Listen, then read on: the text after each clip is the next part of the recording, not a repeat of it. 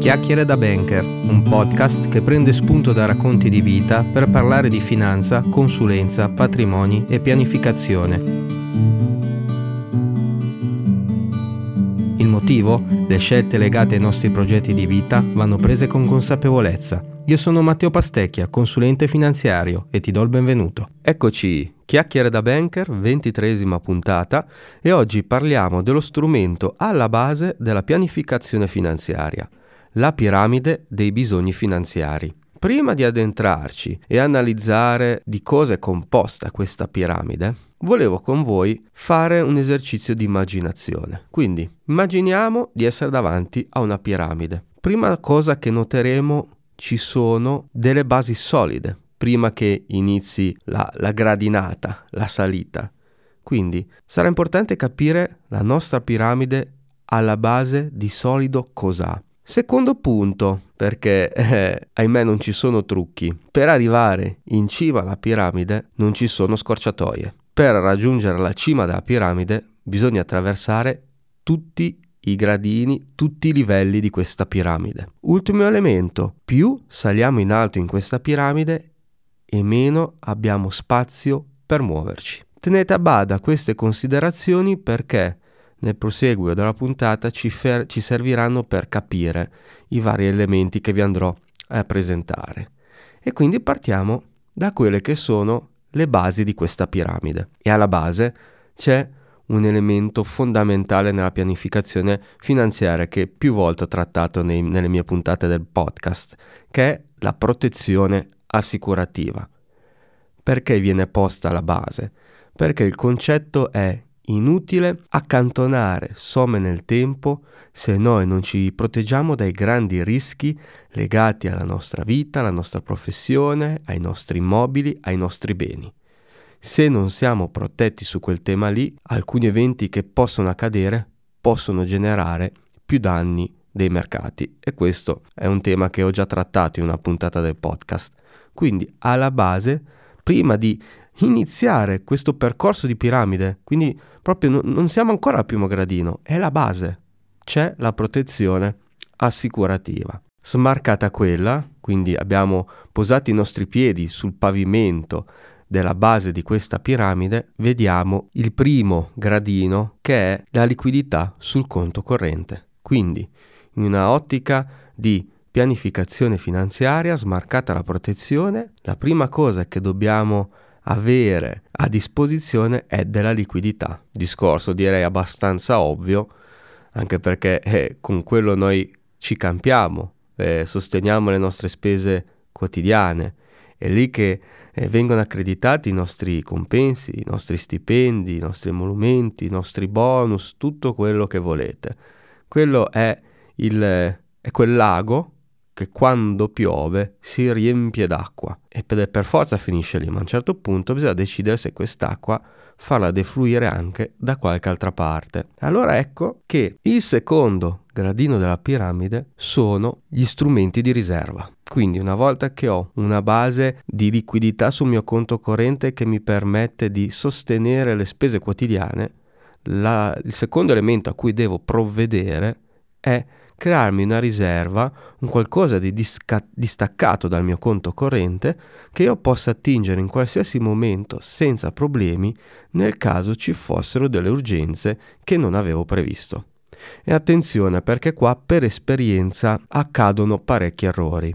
Mi ricordo infatti qualche mesetto fa un mio cliente che mi raccontava di un suo familiare che aveva avuto una, una brutta disavventura perché e quella che era la sua riserva l'aveva allocata in una polizza che è una polizza di investimento che per problemi strutturali della compagnia assicurativa non poté toccare per un annetto e mezzo circa. Quindi aveva delle somme che lui idealmente aveva sempre immaginato come risorse utilizzabili, ma per via di questa situazione esterna, per un po' di tempo, questo familiare non poté toccare e quello gli creò parecchi problemi perché appunto era la sua riserva, doveva essere quel denaro che poteva toccare in maniera flessibile in qualsiasi momento e per un po' di tempo la situazione non era quella.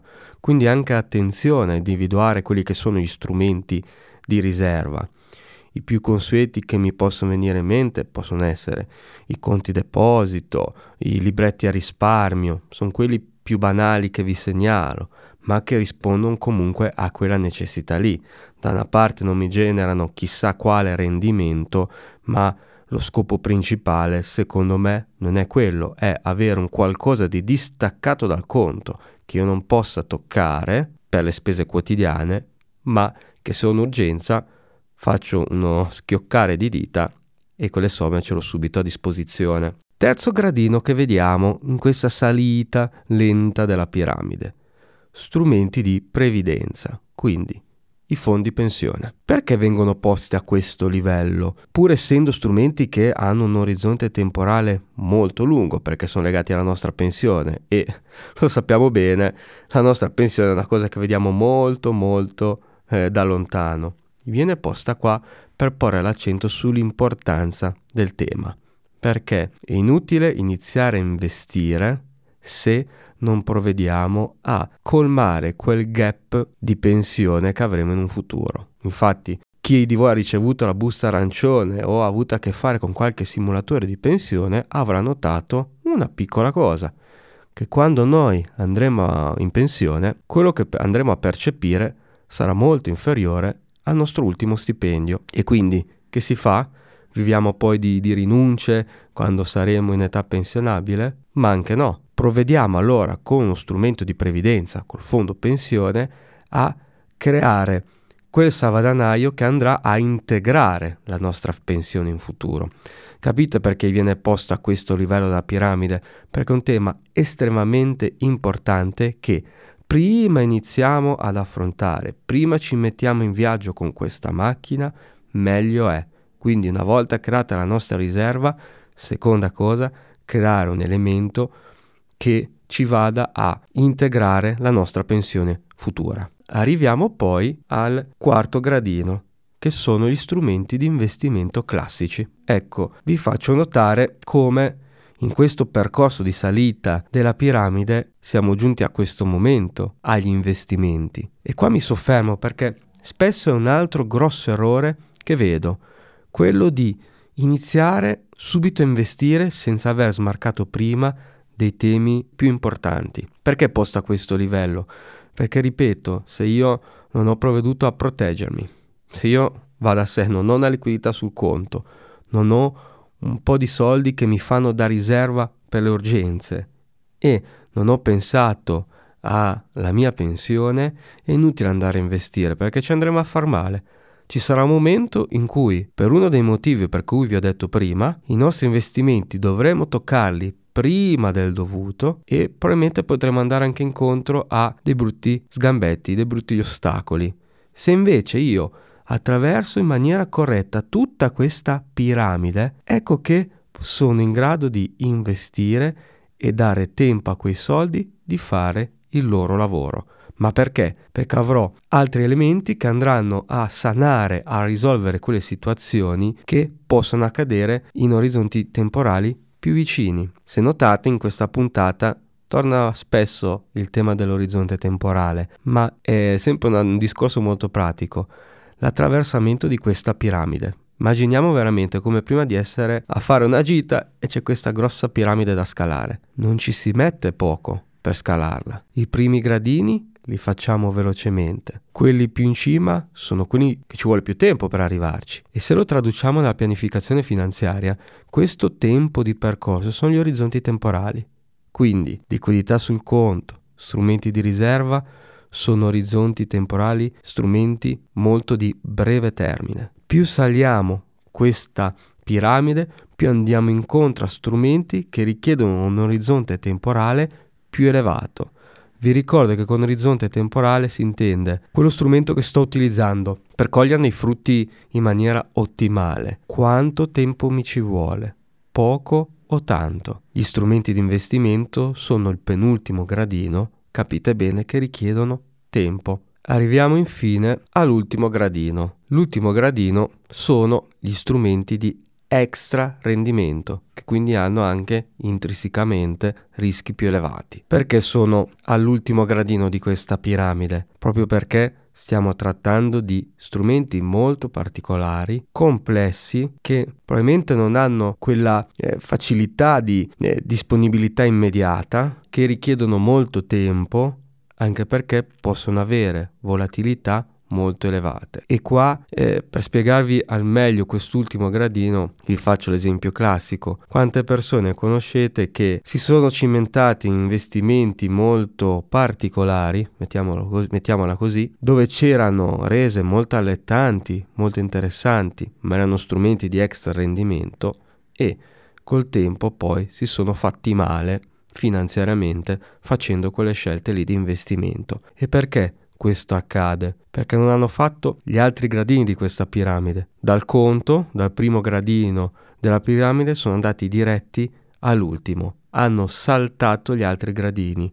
Questo è impossibile in questo viaggio della piramide e quindi succede poi che ci si fa male. Se vi ricordate inizio puntata vi dicevo più salite i gradini di questa piramide e meno c'è spazio per muoversi perché la piramide va a finire in punta e anche quello fa un po' capire la tipologia degli strumenti con cui noi ci interfacciamo. Più saliamo, più notiamo che c'è meno spazio per muoversi e quindi avremo strumenti che ci danno meno capacità di azione, meno flessibilità, più rigidità. Allora capite l'importanza dei primi gradini di avere conto corrente e strumenti di riserva disponibili prontamente, perché più noi saliamo e più è probabile che quei soldini che abbiamo messo in quel gradino della, della piramide non li possiamo toccare in qualsiasi momento. Questa è la piramide dei bisogni finanziari. Questo è uno strumento che, se voi lo vedete graficamente, è banalissimo. Uno lo guarda e dice, vabbè, ma è ovvio, ma in realtà per esperienza noto che mm, è banale, sì, ma viene messo in atto veramente poco. Vi lascio quindi con una riflessione finale che è questa. Questo viaggio, questo tour della piramide, voi lo state facendo correttamente o state provando a trovare una qualche scorciatoia? Rifletteteci. Bene, siamo arrivati al termine di questa puntata. Se ti è piaciuta, ti chiedo di seguirmi e di attivare le notifiche dalle principali piattaforme di podcast, in maniera da rimanere sempre aggiornato sulle prossime uscite. Oppure rimani sintonizzato attraverso il mio sito www.matteopastecchia.it. Grazie per l'ascolto e alla prossima!